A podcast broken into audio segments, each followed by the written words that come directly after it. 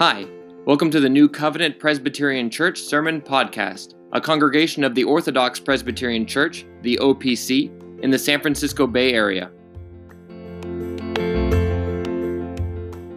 Amen. Brothers and sisters, please remain standing and turn in your Bibles to the Song of Solomon, chapter 4. To the Song of Solomon, or the Song of Songs, chapter 4.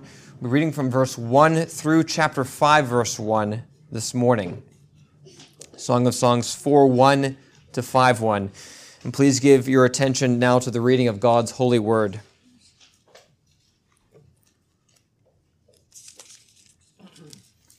Behold, you are fair, my love. Behold, you are fair.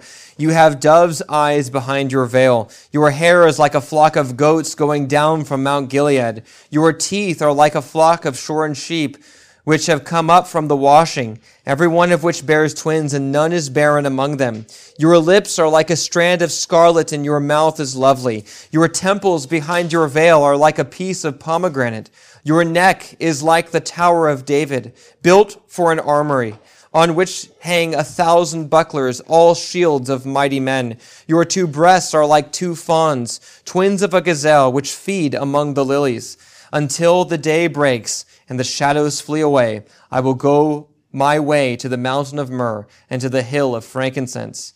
You are all fair, my love, and there is no spot in you. Come with me from Lebanon, my spouse, with me from Lebanon. Look from the top of Amana, from the top of Senir and Hermon, from the lion's dens, from the mountains of the leopards. You have ravished my heart, my sister, my spouse. You have ravished my heart with one look of your eyes, with one link of your necklace. How fair is your love, my sister, my spouse. How much better than wine is your love, and the scent of your perfumes and all spices. Your lips, O my spouse, drip as the honeycomb. Honey and milk are under your tongue, and the fragrance of your garments is like the fragrance of Lebanon. A garden enclosed is my sister, my spouse, a spring shut up, a fountain sealed. Your plants are an orchard of pomegranates with pleasant fruits, fragrant henna with spikenard, spikenard and saffron, calamus and cinnamon, with all trees of frankincense, myrrh and aloes, with all the chief spices, a fountain of gardens, a well of living waters, and streams from Lebanon. Awake, O north wind and come, O south, blow upon my garden, that its spices may flow out. Let my beloved come to his garden and eat its pleasant fruits. I have come to my garden, my sister, my spouse. I have gathered my myrrh with my spice. I have eaten my honeycomb with my honey. I have drunk my wine with my milk. Eat, O friends, drink, yes, drink deeply, O beloved ones. Thus far, the reading of God's word. You may be seated.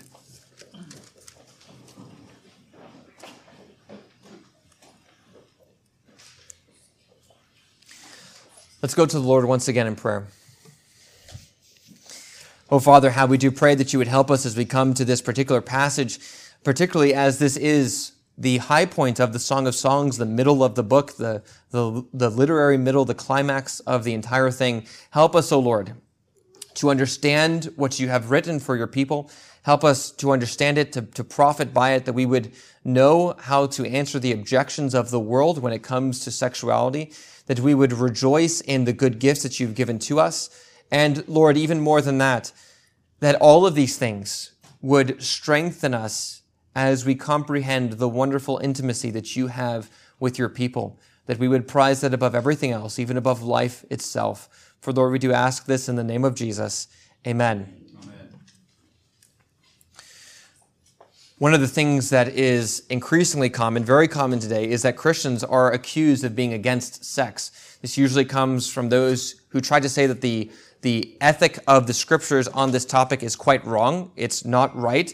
And they'll say that one of the reasons, one of the ways that we, in which we can see that this is wrong is that Christians end up being just contrary to sex in all kinds of ways. And sometimes even Christians are mocked for this kind of thing. Christians are made fun of for the kind of ethic that they maintain. They're, we're told that it is outdated, that is uh, no longer relevant, that is from a bygone age, and um, that's the way it goes. But this is really quite far from being true. There's actually a story of uh, the Puritans where there was a man who was actually excommunicated for not having uh, sexual relations with his wife. He refused to do it. His wife complained to the session, and he was, in fact, excommunicated uh, for that very thing. Uh, so far, uh, are the, were the Puritans, who even the stereotype was probably the strongest with them, so far are they from being against sex that it was actually required. It was required for those who were, uh, in fact, married if there are no other uh, obstacles. And so this is clearly not the case. Christians have never been uh, against sex. And one of the things that we need to think about then is in light of the challenge of the world, in light of the challenge of the world, particularly as it says that you must embrace this new sexual ethic that includes all manner of, of uh, deviant behaviors, transgenderism, homosexuality, even just promiscuity in general, uh, the idea of sex being okay as long as there is consensual, as long as, it, as it's a consensual act. The question is, how are we as Christians to respond? How is the church to respond? And there have been a number of ways in which the church has responded. Sometimes the church simply responds by giving in to the pressures of the world, where there is a compromise with the world. And many uh, churches will say, you know, well, maybe it's not so bad if, um, if two people are living together before they're married. Uh, maybe it's not so bad if there is a consensual act. Maybe it's not so bad if there are two men who love each other and who want to live uh, in that way. Uh, perhaps it's not so bad. Uh, others, however, and this is what we are required to do in the scriptures, it's something we've been talking about since the beginning of this series on the Song of Songs. Others, however, maintain the ethic as it is found in the scriptures, an ethic that the world is increasingly opposed to, a teaching on sexuality that restrains sexuality to marriage not because we have a low view of sex, but because we have the absolute highest view, and we will not allow it to be defiled by these other acts. And that is, in fact, what we need to maintain. This is what we are called to do. Now, if we think about it even, um, diving even a bit deeper, more specifically, how should the church respond? In some ways, there are two ways that we can respond. We can respond negatively, we can respond positively. By negative, I don't mean that it's a, a bad thing. I, I mean that we can say, we can speak to the world about what is wrong with what the world is saying. That would be a, a negative form of defense. But we can also speak to the world and explain to the world about what is right and good about sex as it has been described in the scriptures. The sexual ethic that is found in the scriptures. And it is important as we think about this challenge that comes from the world that is really everywhere, there's no way to avoid this challenge. Uh, it is everywhere. Even in some ways, it's uniquely strong here, but it is all over the world at this point. There is no way to avoid uh, this challenge. It's important that we understand. We, we do want to say very clearly there are certain things that are contrary to the teaching of Scripture. There are certain things that are clearly contrary. That would be our, our negative defense. But we also want to maintain that there is quite a very good and beautiful teaching of the scripture with regard to sex. And if you give in to the ethic of the world, you cannot also maintain the beauty of sexual intimacy as it is described in the scriptures. And we are called upon, therefore, to do both. And the positive view of the sexual ethic of Scripture uh, is found very, very clearly in the Song of Songs. This has been one of the reasons uh, why um, I've chosen to go through the Song of Songs is to, to show this positive element, this positive nature. And one of the things that we've been discussing for some weeks now is that the importance, the reason why uh, sexual intimacy is so important and so good is because it itself is meant to be a reflection of the intimacy that God has with his people. So there are, ways in which we've, we've seen very commonly, Ephesians chapter 5, marriage itself is to be related to Christ and the church. But it's important to note that even the intimacy, the sexual intimacy, that very narrow uh, part of marriage, that that itself also is specifically grounded in terms of its importance. It's grounded in, uh, in the fact that it is related to and is a picture of the relationship that God bears with his people. And so one of the reasons then for, for going through the Song of Songs then is to, to show that sexual intimacy in marriage is a good thing. It's a good thing that must be pursued. It must be pursued by both parties in the marriage. It must be cultivated. And, um, and insofar as then we maintain that, marriages themselves will be strengthened. And this is one of the ways in which, as we think about marriage referring to Christ and the church, this is one of the ways in which you are called upon and you are obligated to pursue if you are married. you are obligated to pursue it with regard even to uh, sexual intimacy. And so there are a number of important things that we learn from the Song of Songs, and these are particularly important to keep in mind as we come to this chapter, because this chapter is, as I mentioned, the climax of the whole song. It is the center. It is the center. It's where the act of consummation actually happens, and it is where uh, all of these themes come together. The sexual ethic, as the scriptures describe it, is put forth very, very clearly here. The beauty of the act of consummation is put forth very, very clearly. And also the relationship between this act and the, uh, the relationship that God has, the covenantal communion that God has with his people, is also put forth uh, very, very clearly. Now, just to remind you where we are, it's important to keep this in, in mind again, since this is uh, the, the literary center of the entire book. It's important to remember that uh, we've been looking at the Song of Songs and we've seen how the Song of Songs opens with three particular passages where the Shulamite woman is separated from the one that she loves. She's separated from her beloved. She uh, is, has great longing to be with him, and yet there is uh, this separation. This is maintained until we get to chapter 3, verse 6, where there is um, the entrance of Solomon to uh, the wedding, and he is both coronated, he has his coronation and his wedding uh, on uh, the same day as his bride comes out of the wilderness, and they are finally together. So you'll remember then that uh, up to chapter 3, verse 6, they, the, the two lovers have been separated. They come together in marriage, and now this is the very next thing that happens.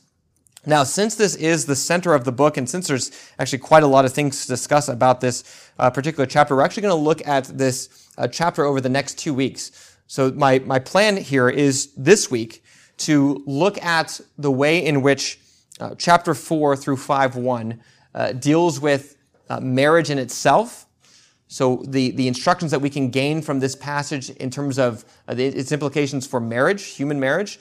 And then next week, we'll look at the way in which this is related to uh, God's communion with his people. So that'll be the, the way in which we do that. And that's simply because there's uh, so much to do with regard to this particular passage. And again, remember, the point of the chapter is to draw connections between these two things such that the importance of sexual intimacy in marriage would be grounded in the communion that God has with his people in Christ.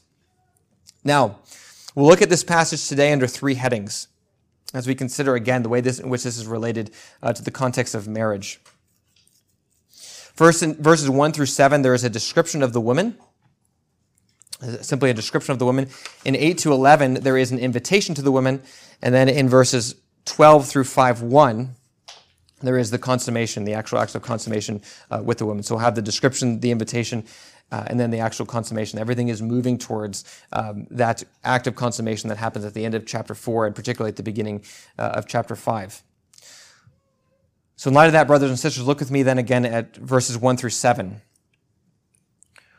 Where you'll notice again, the point is that Solomon is now beholding his wife, his bride, in all of her beauty, and he is praising her for the beauty uh, that she has. You'll notice that this section begins and ends with this declaration of, of, of her beauty. So in verse 1, you are fair, my love. Uh, in the original, it can also be translated uh, beautiful. You are beautiful, my love. It's just a common word for beauty. You are fair, my love. You are, you are beautiful, my love. Behold, you are fair. And then again in verse 7, you are f- all fair, my love, and there is no spot in you. Everything between those, that, those brackets is a, is a description uh, of the beauty of the woman. Uh, and one of the things that this um, indicates to us before we even get into the specifics uh, of the way in which Solomon describes his bride is that words are important. Uh, words are important in terms of your cultivation of intimacy with your wife if you are a man and married uh, here this morning. Uh, it's important that you tell your wife that you think that she is beautiful. It's important that you cultivate this and that you let her know. No, no woman uh, regrets hearing that from her husband that he thinks that she uh, is beautiful. And Solomon goes way out of his way, very poetic. I mean, even, even just in terms of the beauty of all of the, these metaphors that he gives, shows that he has thought long and hard about how to communicate to his wife that he thinks that she is quite beautiful. And this is an important thing to do.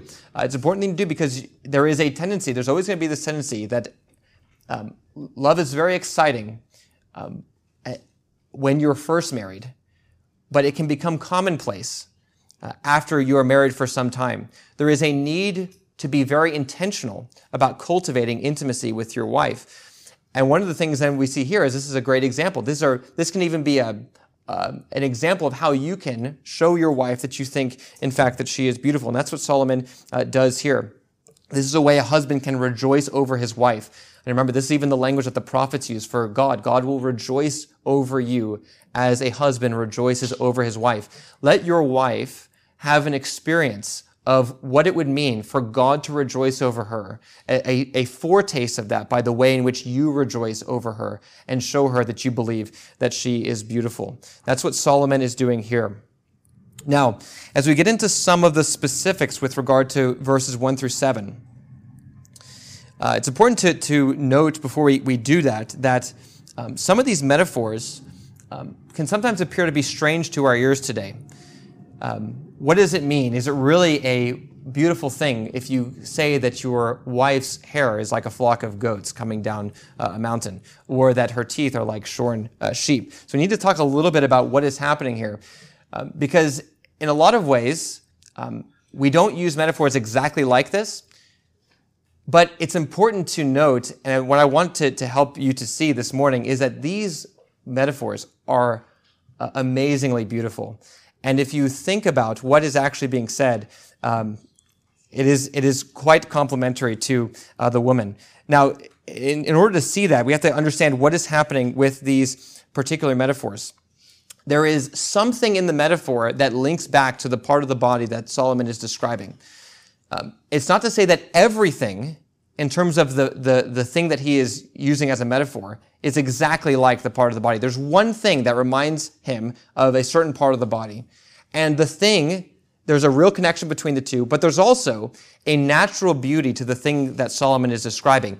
And part of the compliment is in simply recognizing the great natural beauty of, of the thing that he's seeing. And so if you think about this one, about the hair being like a flock of goats coming down Mount Gilead, imagine seeing in the distance a, a, a mountain set against the sky and seeing a, a, a very large flock of goats and seeing them come down the mountain, if you just imagine that scene, it would be quite something to behold. It'd be quite a, a wonder, a wonderful thing, awe-inspiring in a lot of ways. And imagine seeing these goats come down this mountain, and it looks like little flowing uh, brown things coming down.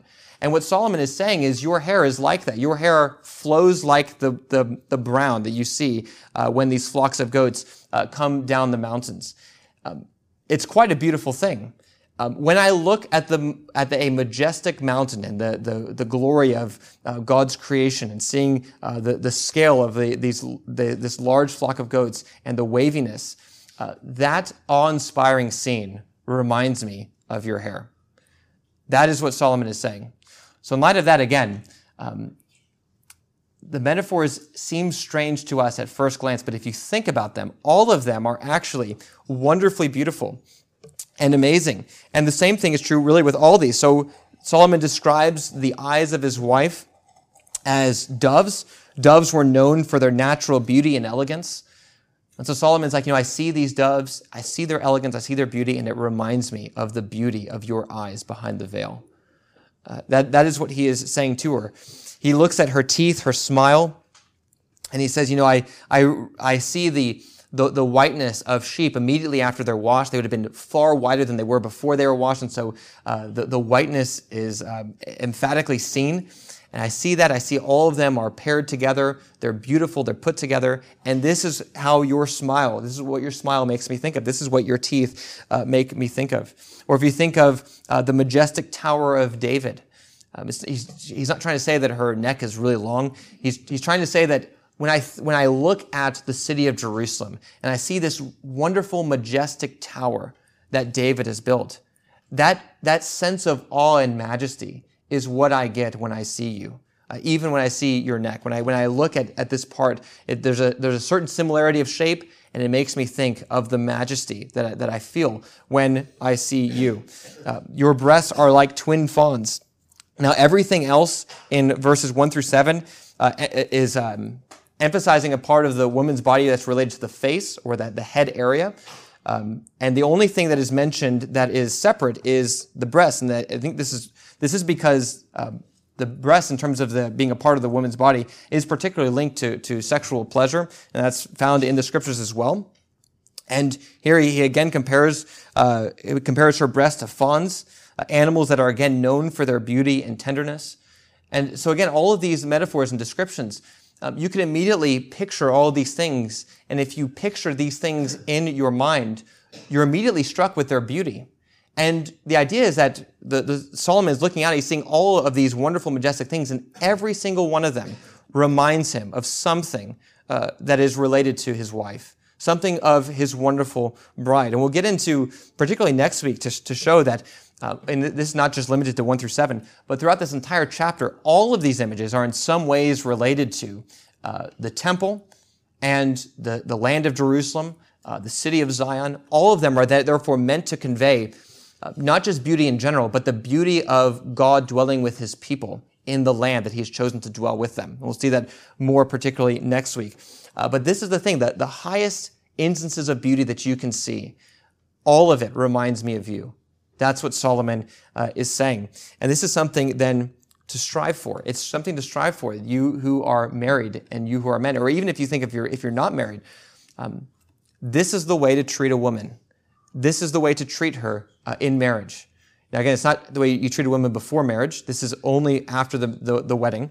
Uh, but it is a way that you are to treat uh, a woman. You are to show her that you truly believe that she is beautiful. And you want her to, to know and to feel that you believe that she is, in fact, beautiful. And so before the actual act of coming together, Solomon works very hard uh, to show her that he believes that she's beautiful. Now, there's a number of other important things as we think about uh, verses 1 through 7 that are just general. Uh, notice all throughout this chapter, even as in the Song of Songs here, we have a description of the actual act of consummation. There is a great emphasis, even here, on modesty and chastity. That it is part of the beauty of the bride that she has remained chaste and modest up until this point. And, and um, her commitment to these things enhances, not doesn't detract from, it enhances her beauty. So there are, there's twice in terms of the description that's given to her, uh, particularly uh, in verses 1 through 7, where her veil is mentioned. And veil being here a, a, a picture of her modesty.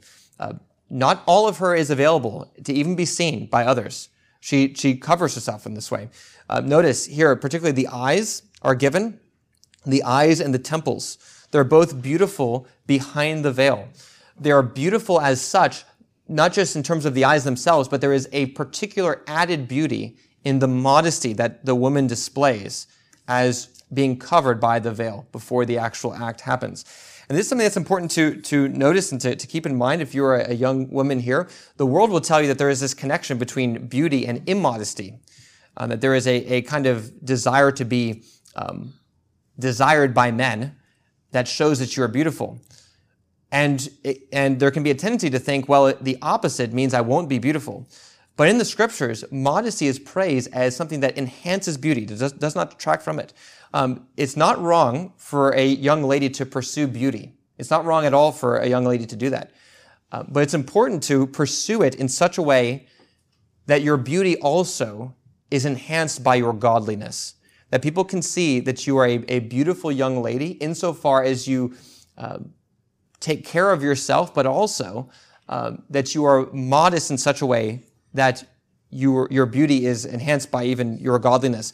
And this would be even a good way to, um, if you think about who you want to marry, the kind of person you want to attract is one who is uh, a godly man. A godly man is going to be impressed by a beauty that is also modest. It is very attractive. Solomon here is praising his wife for this very thing. He finds it quite attractive, and many and many men, in fact, do. And so, modesty and chastity is emphasized. We'll see even throughout. If you think of um, the woman's neck being like a tower, um, part of it is means it's inaccessible. Uh, it's it's it's guarded very heavily with weapons. Uh, not anybody can just come. The, the woman is described as a locked garden in verse 12. She's a sealed fountain. Uh, even, even, that's right before the act of consummation. The, one of the, the things he says as the act is basically about to commence is he praises her for being uh, chaste, that, that, that, nobody could get to her. And this has even been emphasized in other places. If you think of the call that's given in chapter 2, Um, if, if the man wants to come find her, he has to do it in the rocks and the crags. The idea is it's a very difficult place to get to. She's described here in verse 8 as having to come down from the mountain that's guarded by leopards and lions. Uh, she's not easy to get to because she is chaste because she's chaste and she is uh, modest. All throughout the passage, there is uh, this emphasis on this, even as there is a description of the act of consummation itself. Now, another thing to note is that with regard to the mention of her breasts, very clearly, um, there is some level of nakedness that is that is uh, present here, uh, as he's able to describe uh, her her breasts, and particularly in verse five, uh, verse yeah, in verse five. Um, and one of the things that this highlights to us is the reality of what Moses says in Genesis chapter 2, 25. You'll remember that right after, in, in Genesis chapter 2, 23 and 24, where the covenant of marriage is instituted, the very next thing that is said is the man and the woman were naked and they were not ashamed. They were naked and they were not ashamed. In the context of the institution of marriage, the way in which a man and a woman can be in the presence of another without fear of being shamed by another is in the context uh, of marriage. This is how you can approach one another. And this is what Solomon here uh, is describing. Uh, the, the kind of intimacy that he has with his wife is on the basis of uh, this covenant intimacy that he has. And so, in light of this, he gets done with this beautiful description. He declares really his intentions of what he is he's wanting to do with verse 6 until the day breaks and the shadows flee away i will go uh, my way to the mountain of myrrh and to the hill of frankincense um, all throughout this chapter and this, this passage, verses 1 to 7, he's described her um, in, with various features that could be found on a mountain. So the idea is he's going to her as a whole, and he is going to uh, enjoy this, this act. This is immediately then followed in verse 8 with the second part, verses 8 through 11, with the invitation that's given to the woman. The invitation. So he describes her as beautiful, and then he invites her uh, into, this, into this sexual intimacy uh, with him. He describes this again as coming down from a mountain, uh, coming down from the mountains, uh, from Lebanon, from Amana, from the, the, the den of the lions and the leopards. Again, um, come down from, from the place where you've been protected uh, and, and um, join me in this act. Notice this is immediately followed in verses 9 through 11 with the description of not just the woman now, but even the love that she has. Um, this would be this would include uh, sexual love. How fair is your love, my sister, my spouse? How much better than wine is your love? Um, Solomon does not just see her, his bride is beautiful, but even the love that she has and the love that they're about to experience is, in fact, uh, beautiful as well. Now, again, we'll come back to this next week, but just notice very briefly that all these descriptions are very much related to themes that um, an Old Testament saint and we, as careful readers of the of the Bible as well, ought immediately to pick up on and, and understand as being about more than simply uh, the act of consummation that's being given here. Notice, for instance, that uh, in verse 11 that this love is, particularly for, with the lips, is described as milk and honey, honey and milk, uh, offering very clear connections to the promised land. Frankincense and myrrh are uh, things found particularly in the temple. Uh, others have pointed out that the, the spices uh, really can't be found in such extravagance in any kind of particular place. And this is what we see particularly in uh, verses 12 through 15. Um, so the idea is this, this garden is um, beyond belief in terms of how uh, fruitful it is.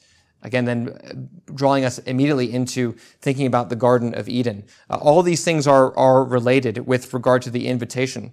But one of the things that's important as we consider the way in which this is important for our understanding of the Bible's teaching on sexuality within marriage is that the idea of this, this invitation to this act being linked to marriage is very, very clear in the text. Notice that four times, four times in the space of just a few verses, just from 8 to 11, four times he calls uh, the Shulamite his spouse. Could also be translated my wife um, I, I, come down, my wife. And then again, my wife, my wife, my wife, my wife. Everything he's describing, when he's describing her love that he's going to share with her, he says over and over again, my wife. This word has not been used in any other part of the Song of Songs to this point. The first time it's used is here. Uh, there was great desire for coming together before. There was never a description of the, of the Shulamite as a wife. And there was also never an act. And even, even beyond that, at the next section, verse 12, where there's the actual description of the act, my spouse, and then again in 5.1, where there is the actual record of, of the act of consummation. Again, my spouse. Over and over again, there is this emphasis on the Shulamite as his bride. This is even more emphatically the case as we consider the, the connection with 3, 6 to 11 uh, that we looked at last week. Solomon comes the day of the joy of his heart, the day of his wedding. And then this is what immediately follows. The point is very, very clear. This kind of sexual intimacy is reserved for marriage. It is in the context of the covenant that's between a man and a woman that, that in fact the two do come together. And it's only in the context of that covenant that this invitation is given uh, to the woman to join him uh, in this particular act. And so that's the invitation that's given. You'll notice then in verses 12 through 5 1, there is the description of the actual act itself. And, and it's important to note again that there is another highlight of chastity. Uh, the, as he speaks about his desire to come to his bride, who he describes as a garden, and to enjoy the fruits of that garden, to be a, a metaphor for, the, for sexual intimacy. He describes her first as a locked garden, an enclosed garden, a garden that nobody can enter into, and a, a fountain that is shut up, a spring that is shut up, and a fountain that is sealed.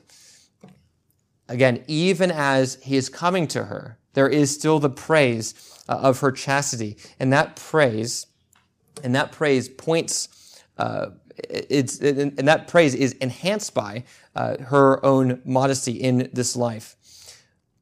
Now, as I mentioned, there is um, the, the, this language of the garden and the fountain is very, very clear, has very, very clear ties into uh, both the temple and the Garden of Eden. This is where we see uh, very clearly that the, the writer that Solomon is wanting to emphasize for us that there is a connection between the union of a man and a woman in marriage and the intimacy that God has with his people.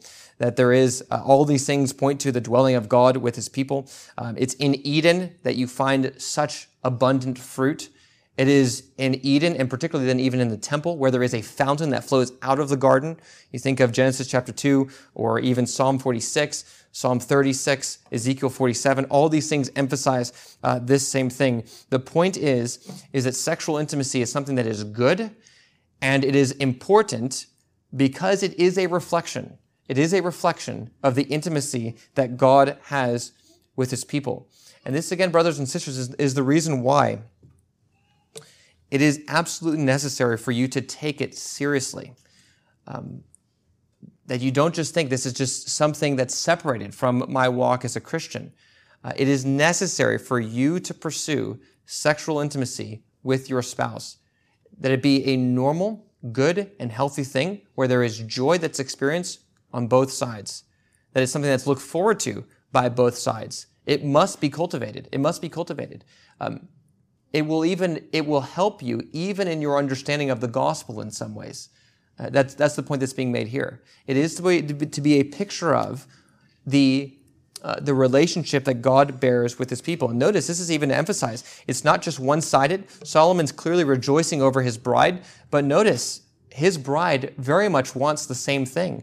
She, you know, he gives the invitation, he describes her, and then the next thing that when she actually finally speaks in verse 16, she says, Awake, O north wind, and come, O south, blow upon my garden that its spices may flow. Let my beloved come to his garden and eat its pleasant fruits.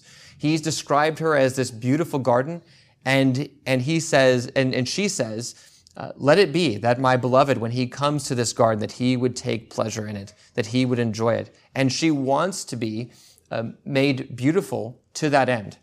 Uh, she, she wants to enjoy this uh, in the same way. And then the act is then described in verse 5.1, the beginning of verse 5.1.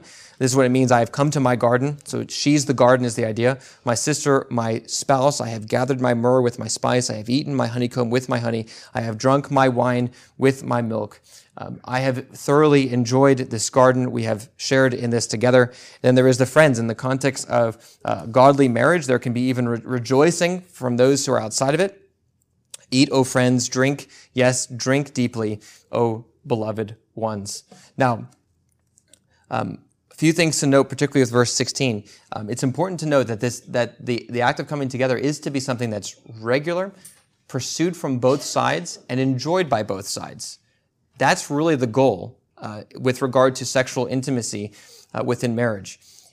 It's to be something where there is where both sides feel loved in ways that are appropriate, and there is, in fact, uh, sexual intimacy. Another thing to note is note that when in 5.1, when Solomon describes the act, he says that he has come to my garden. My garden. Um, the garden is not himself, the garden is his wife. And yet he has no problem saying that it is my garden. Um, has come to my garden, my sister, my spouse. I have gathered my myrrh with my spice. Now that's related to her, not to him but it's still in his possession, so he says. I have eaten my honeycomb with my milk. I have drunk my wine with my milk. One of the things that happens in marriage is that the two do become one, such that uh, the body of the wife belongs to the husband, and the body of the husband belongs to the wife. And this is what is being set, set, forth here. When he describes this act of union, this act of coming together, uh, he recognizes he's coming to something that is, is his in some regards. Uh, this is even uh, emphasized by the Apostle Paul in, in 1 Corinthians 11, or 1 Corinthians 7, where he speaks about uh, the need not to deprive one another, and there he's speaking about sexual intimacy within marriage. And, he, the, and the reason he gives is because he says, you know, the, the body of the husband belongs to the wife, and the body of the wife belongs to the husband. That is to say, if you're married, uh, if you are uh, a wife, your husband has a right to your affection and sexual intimacy. He has a right to it that you, you do not have the right to deprive him of. Now, there can be uh, unhealthy ways in which that can be um, taken advantage of, but, but the basic principle is uh, your husband has a right to that. And um, there ought to be, in terms of the goal of, of any marriage, uh, a rejoicing that that is the case. The opposite is also true. Uh, for you who are husbands, your wife has a right to your affection she has a right to your affection and a right to sexual intimacy with you. She has a right to feel loved by you. And if you withhold this from her, you are withholding something that is her due. Uh, you belong to her and she belongs to you. It works, in fact, both ways. And this is the reason why um, sexual intimacy is, is it's not the only indication, but it is one indication of, of a healthy marriage uh, that there, there really can no, can't be a healthy marriage um, unless there's some other kind of obstacle that's getting in the way, um, some kind of physical obstacle. Uh, but in all other circumstances being equal, uh, a healthy marriage must include regular sexual intimacy between a husband and a wife. There is a deficiency if this is not the case. There is a deficiency in your marriage being a reflection of Christ and the church if this is not the case. Because the sexual union is meant to uh, be a picture of the communion that you have with Christ himself. And therefore, this is something that we need to strive for, uh, brothers and sisters. It is a good thing. And this is, if we take a step back from the whole thing, this whole thing is the good thing that we defend and that we maintain when we hold on to the sexual ethic as it's found in the scriptures. This is the positive thing that is marred and ruined by the sexual ethic that's put forward in the world. It's, it's completely ruined and perverted. You cannot have both. You cannot have both. Um, there are all kinds of problems with promiscuity. There are all kinds of problems, and, and, and it's very sinful uh, when you think of homosexuality. There are all kinds of problems with transgenderism, and they cause their own problems. But there's also, if you engage in those kinds of things, if you give up the sexual ethic of the scriptures, you also forego something that is quite good and glorious and beautiful. And so it is for you then, especially if you're married, to pursue these things, to cultivate these things. If you're not married, so to still keep yourself pure, that you may seek the good as it is described here uh, in the scriptures. God's good design for sexual intimacy in marriage is something that we must rejoice in and celebrate. It is beautiful and glorious. And may it be that God would grant you, uh, if you are married, godliness in your marriage that every part of your marriage, including sexual intimacy, would reflect Christ and the church. Let's pray.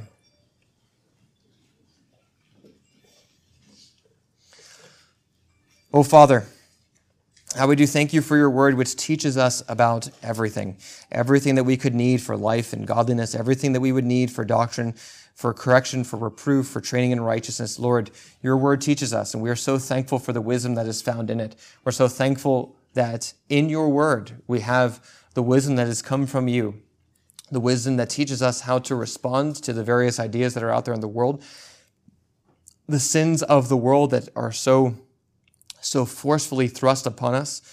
Lord, we do pray that you would help the church to, to uh, stay strong against these pressures, but also, Lord, that you would cultivate godliness in marriages within the church. For, Lord, we know that the basic unit of the church is the family, and all good families must start with good marriages. Lord, may it be that even as we think of sexual intimacy, that uh, our marriages would be strengthened, and that in so doing, O Lord, that there would be godliness uh, in every way that is fully pleasing to you and that bears much good fruit. We do ask all this in the name of Jesus. Amen.